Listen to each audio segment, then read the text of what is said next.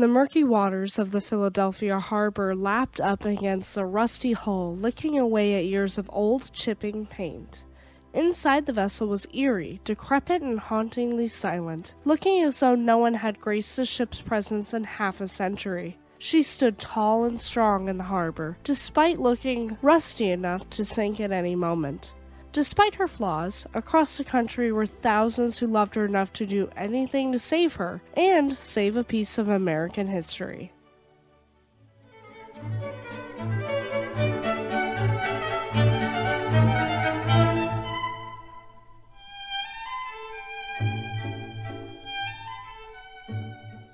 Welcome to Shipwreck Sunday, where we investigate disasters at sea and the impact that they have on the world today. My name is Eleanor. Today, thanks to our lovely shipwrecker crew, we will be discussing the short lived but amazing career of SS United States, as well as her tragic abandonment in Philadelphia, while she rots away as she awaits rescue. If you like stories about abandoned places, you'll love this one. Quick disclaimer for our younger audience before we dive in. This story does include details of a maritime disaster resulting in the loss of a vessel and death that may be disturbing to some audiences. Viewer discretion is advised for those under the age of 13. Please keep in mind that I'm not a mariner or expert in the field of maritime history, but I've done my research. Okay, everyone, let's get into it. SS United States is an American ocean liner that was built for the United States Line by Newport News Shipbuilding and Dry Dock Company. The United States Line was inspired by the service of the Cunarders RMS Queen Mary and RMS Queen Elizabeth as they transported thousands of soldiers home from World War II, and they wanted this success for themselves. If you didn't know, RMS Queen Mary has the record for the largest amount of people transported at once, carrying a total of 16,683 people home from July 25th through the 30th of 1943. 15,740 of these people being troops returning home, and 943 of them being crew. Well, SS United States was conceived to be able to transport large numbers of soldiers, her construction being sponsored by the United States government for this purpose. She was designed by American naval architect and marine engineer William Francis Gibbs, who had also designed SS America for the United States line that had been used to transport troops in World War II. SS United States would be a joint effort between the United States lines and the United States Navy. For those of legal age to drink, take a sip every time I say the words United States. For those not of legal age and those who do not drink, do it with water to stay hydrated. As for that joint effort, the United States government underwrote almost 70% of the construction, which cost $79.4 million in 1949 when she was ordered, which would be a whopping $1,024,280,017 today. So in today's money, the US government would pay $716,996,012 of that 1.02 billion.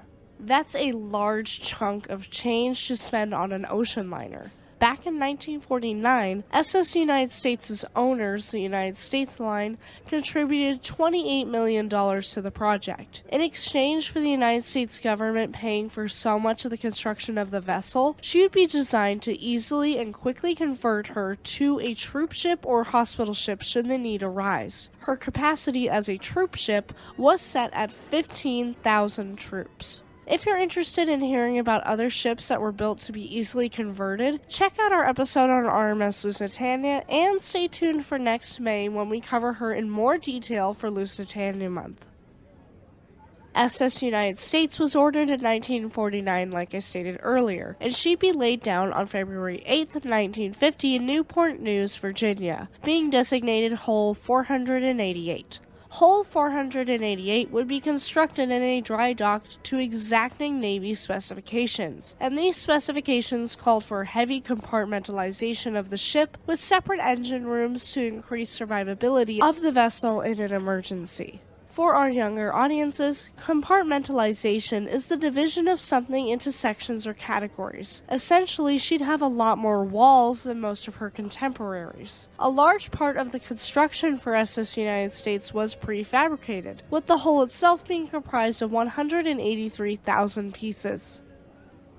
If you didn't know, aluminum was not as extensively used in shipbuilding back then as it is now. And so SS United States and the construction of her superstructure was the most extensive use of aluminum in any construction project at the time, though this wasn't purely a good thing. Aluminum construction poses a lot of challenges, like galvanic corrosion when joining the aluminum superstructure to the steel decks below. Galvanic corrosion is an electromechanical process in which one metal corrodes preferentially when it is in electrical contact with another in the presence of an electrolyte. The advantage of using a light metal like aluminum is the amount of weight it saves. Okay, let's really take a deep dive into SS United States' specs. She was an enormous ocean liner, with her tonnage sitting right at 53,330 gross registered tons. She was designed to displace 45,400 tons, but maxed out at 47,264 tons displaced. In imperial measurements, she was 990 feet in length overall, 940 feet in length at the waterline, had a maximum beam of 101.5 feet wide, a designed draft of 31 feet and 3 inches, a maximum draft of 32 feet and 4 inches, and a depth of 175 feet from the keel to the funnel. In metric measurements, that's an overall length of 302 meters, 287 meters in length at the waterline, a maximum beam of 30.9 meters wide, a designed draft of 9.53 meters, a maximum draft of 9.86 meters, and a depth of 53 meters from the keel to the funnel. She spanned 12 decks and was capable of transporting 1,928 passengers with a crew of 900. She also had two stocky funnels that were designed to vent from her engine room and galley. Thank you to our listener Michael Arnold, who actually inspected SS United States for this one. Cheers, friend. As for propulsion, she was quite impressive in that department, she had the most powerful steam turbines of any merchant marine vessel at the time, with these four Westinghouse double reduction geared steam turbines capable of producing a total power of 240,000 horsepower or 180,000 kilowatts rated. Though in sea trials, she was able to hit 247,785 horsepower or 184,773 kilowatts. This power turned four manganese bronze propellers that were 18 feet or 5.5 meters in diameter. What fed these turbines? Eight Babcock and Wilcox boilers that operated at 1000 psi, later reduced to 925 psi, and 975 degrees Fahrenheit, which is 524 degrees Celsius. All of this power meant she could move full astern at over 20 knots, or 37 kilometers per hour and 23 miles per hour. Full astern is just like putting a ship in reverse.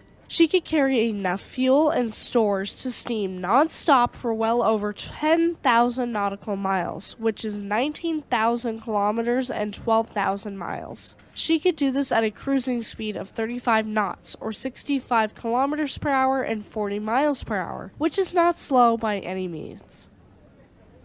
Originally, the ship's power specifications were classified by the United States government, but in 1968 they would become declassified, and that's when the public learned that she had a top speed of 42 knots, which is 78 kilometers per hour and 48 miles per hour. This maximum speed was reached at a power output of 240,000 horsepower or 180,000 kilowatts, though she would never operate past 150,000 horsepower or 110,000 1,000 kilowatts during passenger service. She was incredibly impressive in design, and this included her interior design, which was designed by those who did the interiors of SS America for the United States line Dorothy Marckwald and Anne Urquhart. These two women aimed to create a modern, fresh, contemporary look that emphasized simplicity over palatial, restrained elegance over glitz and glitter. Essentially, the KISS method. Keep it simple, stupid.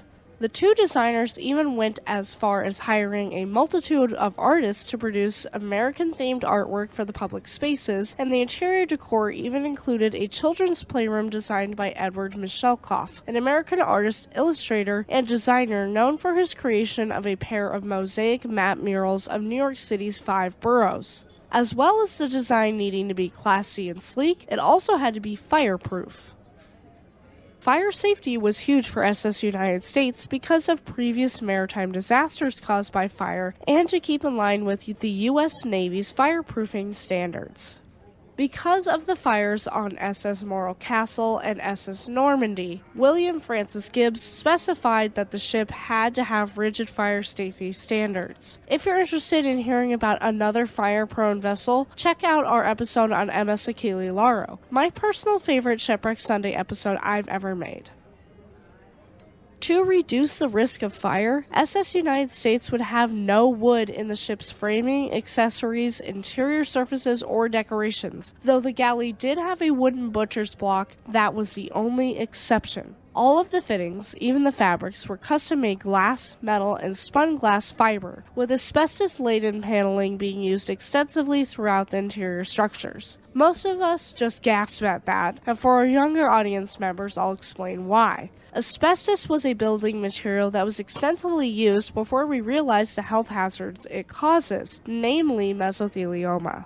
Nowadays, asbestos must be removed from all buildings and has to be done by crews in hazmat suits to protect themselves. Even clothes hangers on SS United States were aluminum, and the ballroom's grand piano was originally going to be aluminum as well, but ended up being made of mahogany. It was only allowed on the ship after a demonstration in which gasoline was doused all over it and ignited, and the wood never caught fire. Now that we know all of her design features, let's get into the career of SS United States. But before we do that, if you're enjoying this video, let me know down in the comment section below. Don't forget to give this video a like and subscribe to our channel for more stories like this. If you're on an audio only format like Spotify, Samsung Podcasts, Amazon Music, or another podcast service, make sure to subscribe for more episodes and leave us a 5 star review since it does help us reach more listeners like you. Okay, back to SS United States and her service history. SS United States was launched on July 23, 1951 being christened by Lucille Connally at that time. She'd passed her sea trials, being given the IMO number 5373476 and the call sign KJEH. Her maiden voyage would take place from July 3rd to July 7th of 1952. And during this incredible maiden voyage, SS United States broke the eastbound transatlantic speed record, stealing the blue ribbon from Cunard's RMS Queen Mary. She broke this record by more than 10 hours, which is incredibly fast, and she made her crossing from the Ambrose Lightship at New York Harbor to Bishop Rock off Cornwall in just 3 days, 10 hours, and 40 minutes. To do this, she averaged a speed of 35.59 knots, or 65.91 kilometers per hour, and 40.96 miles per hour. As she returned home to New York City, she would snatch up the blue ribbon for the westbound crossing from Queen Mary, averaging 34.51 knots or 63.91 kilometers per hour and 39.71 miles per hour, and making it to New York in just three days, 12 hours, and 12 minutes. In New York, her owners were given the Hales Trophy, which is the tangible expression of the blue ribbon. Interestingly enough, she still holds the blue ribbon to this day, being the last ship to covet the award. And she was the first American ship in 100 years to covet the blue ribbon. The last American ship having had it being SS Baltic of the American Collins Line in 1851. Her speed record is disputed since it was once a military secret, and the whole conspiracy stems from an alleged speed of 43 knots, or 80 kilometers per hour, and 49 miles per hour, which was leaked to reporters by engineers after the first speed trial. There are multiple sources that were wildly inaccurate about her speed, so it's always important to double check your research when looking into her speed records. If you're interested in another incredibly fast ship, check out our episode on SS Laurentic, a ship fast enough to race across the Atlantic and chase down a murderous duo. She was quite popular during the 1950s and early 1960s for transatlantic crossings, and frequently she attracted celebrity passengers like the Duke and Duchess of Windsor, Judy Garland, Cary Grant, Marilyn Monroe, Duke Ellington, Salvador Dali, and Walt Disney, who would feature the ship in his 1962 movie Bon Voyage. Tragically, there was a celebrity death aboard the ship as well, and this was Claude Jones, a trombonist who played with Duke Ellington. He'd worked as part of the waitstaff and died on the ship in 1962. Rest in peace to him. If you've watched my video on the decline of ocean liners, then you'll know that the rise of jet powered airliners began to kill the transatlantic shipping trade. If you haven't seen that episode, definitely check it out. SS America would be sold in 1964. RMS Queen Mary retired in 1967 and was sold to the city of Long Beach, California, and RMS Queen Elizabeth was retired in 1968. Sadly, SS United States was no longer profitable during this time, as were many transatlantic ocean liners. And unbeknownst to the public, passengers, or the crew of the vessel, her last voyage, and 400th at that, was completed on November 7, 1969, as she arrived safely in New York City. In late 1969, before it was decided she was going to retire, it was announced that she'd make a final 55 day Grand Pacific cruise to set sail on January 21, 1970. But alas, this would never happen, being canceled in December of 1969. She has a couple more major stops before she goes to Philadelphia, and we'll cover those now. After her final voyage, she would sail to Newport News, Virginia for her regularly scheduled annual overhaul. While in Virginia, the United States Lines made the difficult decision to withdraw her from service, and they felt they had no choice due to the skyrocketing expenses of operating SS United States and the U.S. government pulling out on their operating subsidies. After this announcement, the rehaul of the ship was swiftly halted, leaving several tasks incomplete, like repainting her funnels. Today, you can still faintly see the partially finished paint coating her funnels. She was sealed up with all of her crew uniforms, furniture, and fittings still in place, standing still in time. She'd be moved across the James River to the Norfolk International Terminal in Norfolk, Virginia in June of 1970, and three years later in 1973, her ownership was transferred from the United States Line to the United States Maritime Administration. After another three years, Norwegian Caribbean Cruise Line, or NCL, showed interest in buying the classic ocean liner and turning her into a Caribbean cruise ship. But this was thwarted because of her still classified naval design elements.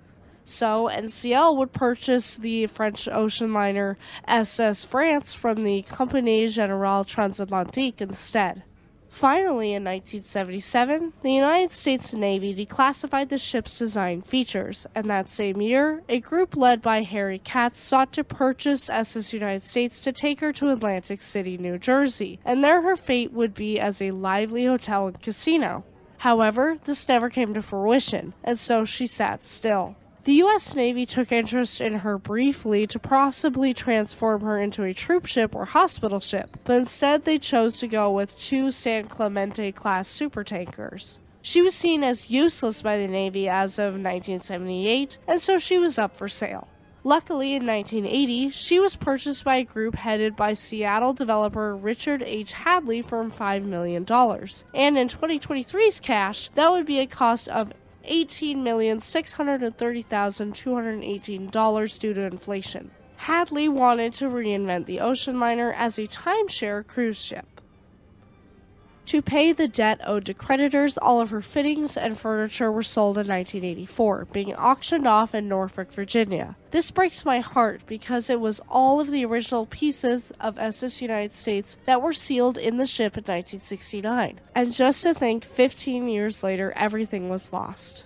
The auction took a week from October 8th to the 14th of 1984, and roughly 3,000 bidders paid $1.65 million for furniture and fittings from SS United States. Luckily, some of her artwork and furniture was purchased from various museums, which included the Mariners Museum of Newport News, though the largest collection was at the now defunct Windmill Point restaurant in Nags Head, North Carolina. The restaurant closed in 2007, and the furniture located here was donated to the Mariners Museum and Christopher Newport University, both located in SS United States' hometown of Newport News, Virginia.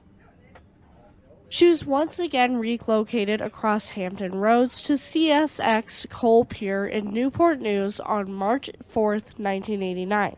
Sadly, Hadley's plan to have a timeshare style cruise ship failed financially, and SS United States would be seized by U.S. Marshals, and at this time, she would be put up for auction by the U.S. Maritime Administration on April 27, 1992. Julides Sadıkoglu of the Turkish shipping family Edward Cantor, and Fred Mayer's company, Marmara Marine Inc., purchased SS United States at the auction for $2.6 million.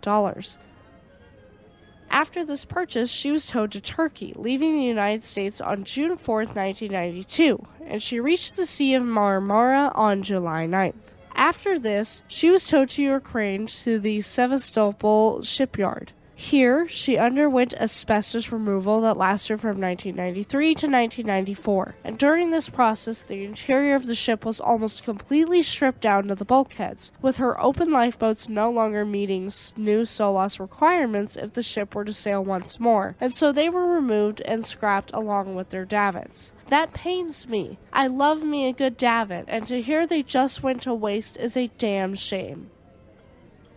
Back home in the United States, no plans were able to be finalized for repurposing SS United States, and so in June of 1996, the former shell of an ocean liner was towed back across the Atlantic to where she is now, South Philadelphia. Alright, folks, a quick note before we continue with the story. If you have any ships you'd like us to cover, make sure to leave us a comment with your suggestions, and you might hear your favorite ship here on the podcast. Check out our community tab to keep up with us, and we are also on Facebook, Instagram, and Twitter. Edward Cantor purchased SS United States in November of 1997 for $6 million.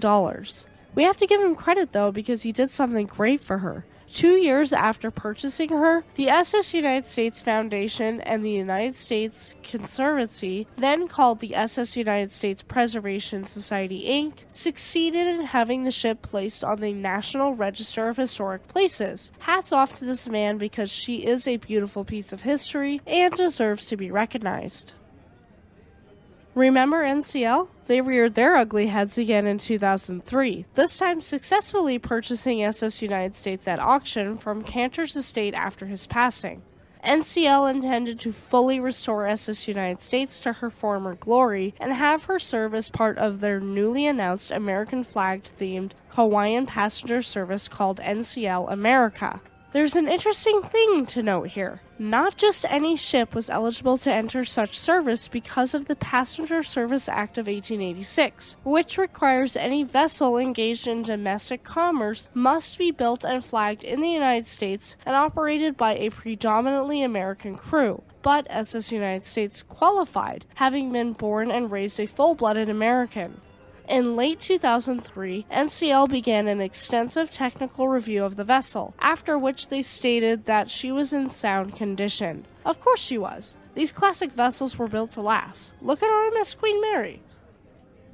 Later in August 2004, NCL began feasibility studies regarding refurbishment of SS United States. And later in May of 2006, they announced that she would be coming back as the fourth ship for NCL after the refurbishment was completed. Don't get your hopes up, folks. She's not leaving Philly. When NCL America first began operating in Hawaii, they actually used the ships Pride of Aloha, Pride of Hawaii, and Pride of America, not SS United States.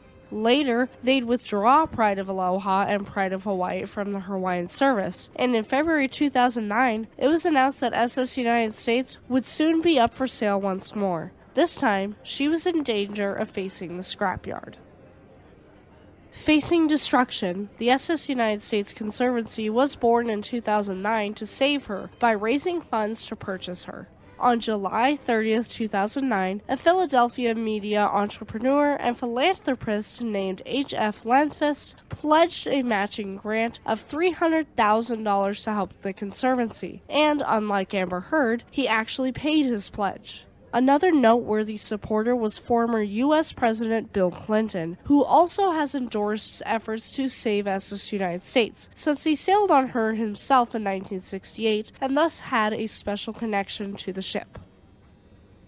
She's not out of the woods yet, kids. This is where it gets hairy. Later in March of 2010, reports leaked that bids for the ship to be sold to the scrapyard were accepted by NCL. According to a press release made by the company, the large costs of upkeeping SS United States were around $800,000 a year, and that the Conservancy was unable to tender an offer for the ship, so the company was looking for a suitable buyer. By May 7, 2010, desperately over $50,000 were raised by the Conservancy. Later in November of 2010, the Conservancy announced plans to develop a multi purpose waterfront complex with hotels, restaurants, and a casino along the Delaware River in South Philly at the proposed location of the then stalled Foxwoods Casino project. Sound familiar? Check out our episode on the fate of RMS Queen Mary, who also had the potential to have a waterfront complex surrounding her, but faces uncertainty to this day. At the end of November in 2010, studies of the site were revealed in advance of Pennsylvania's December 10, 2010 deadline for a deal pointed at Harrah's Entertainment to take over the casino project. However, this fell through as the Conservancy's deal collapsed, and on December 16, 2010, the Gaming Control Board revoked the casino's license. Again, SS United States was in free fall, in danger of falling into the laps of eager scrappers.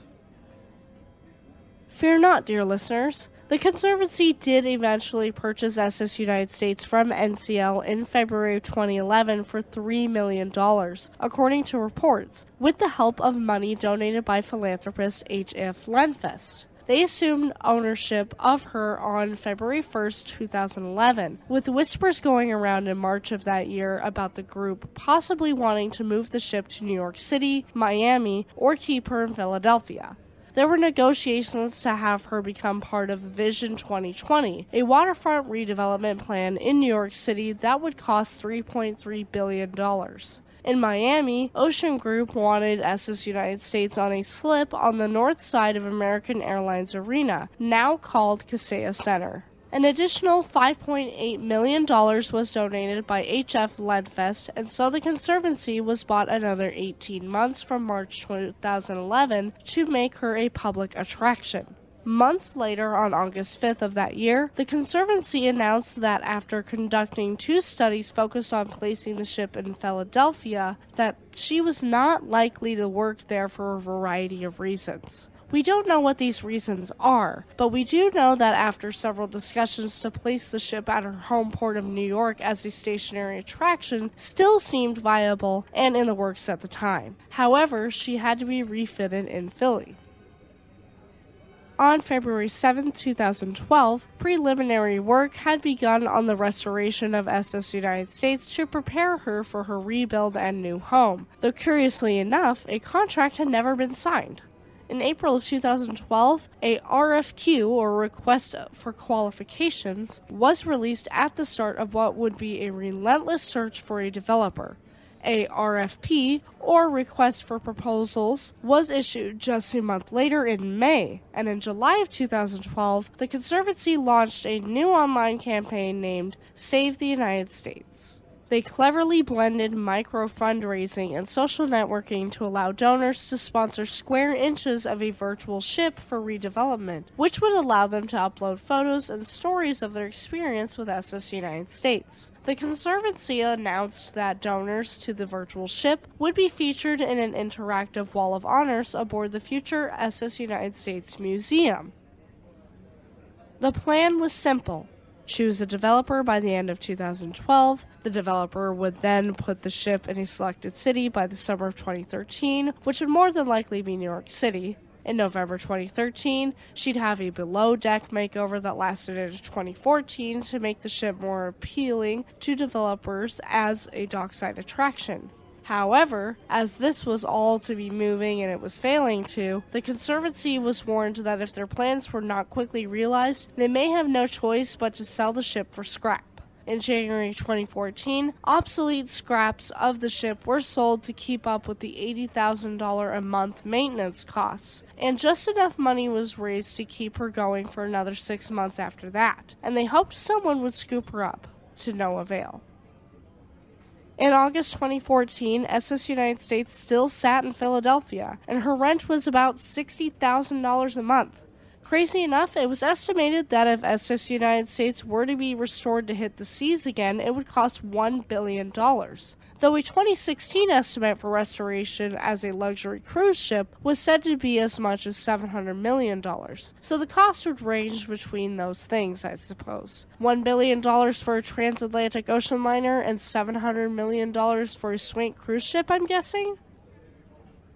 Time gets critical again here. On September 4th, 2014, they really pushed for her to be moved to New York City by a new developer and taken care of there, because if not, they would have to make the difficult decision of whether or not to scrap her in just a few weeks. A stroke of luck came their way on December 15, 2014, when preliminary agreements in support of the redevelopment of the ship were announced, and these included providing for three months of carrying costs with a timeline and more details to be released in 2015. In February 2015, another $250,000 was sent into the Conservancy by an anonymous donor that went towards planning an onboard museum.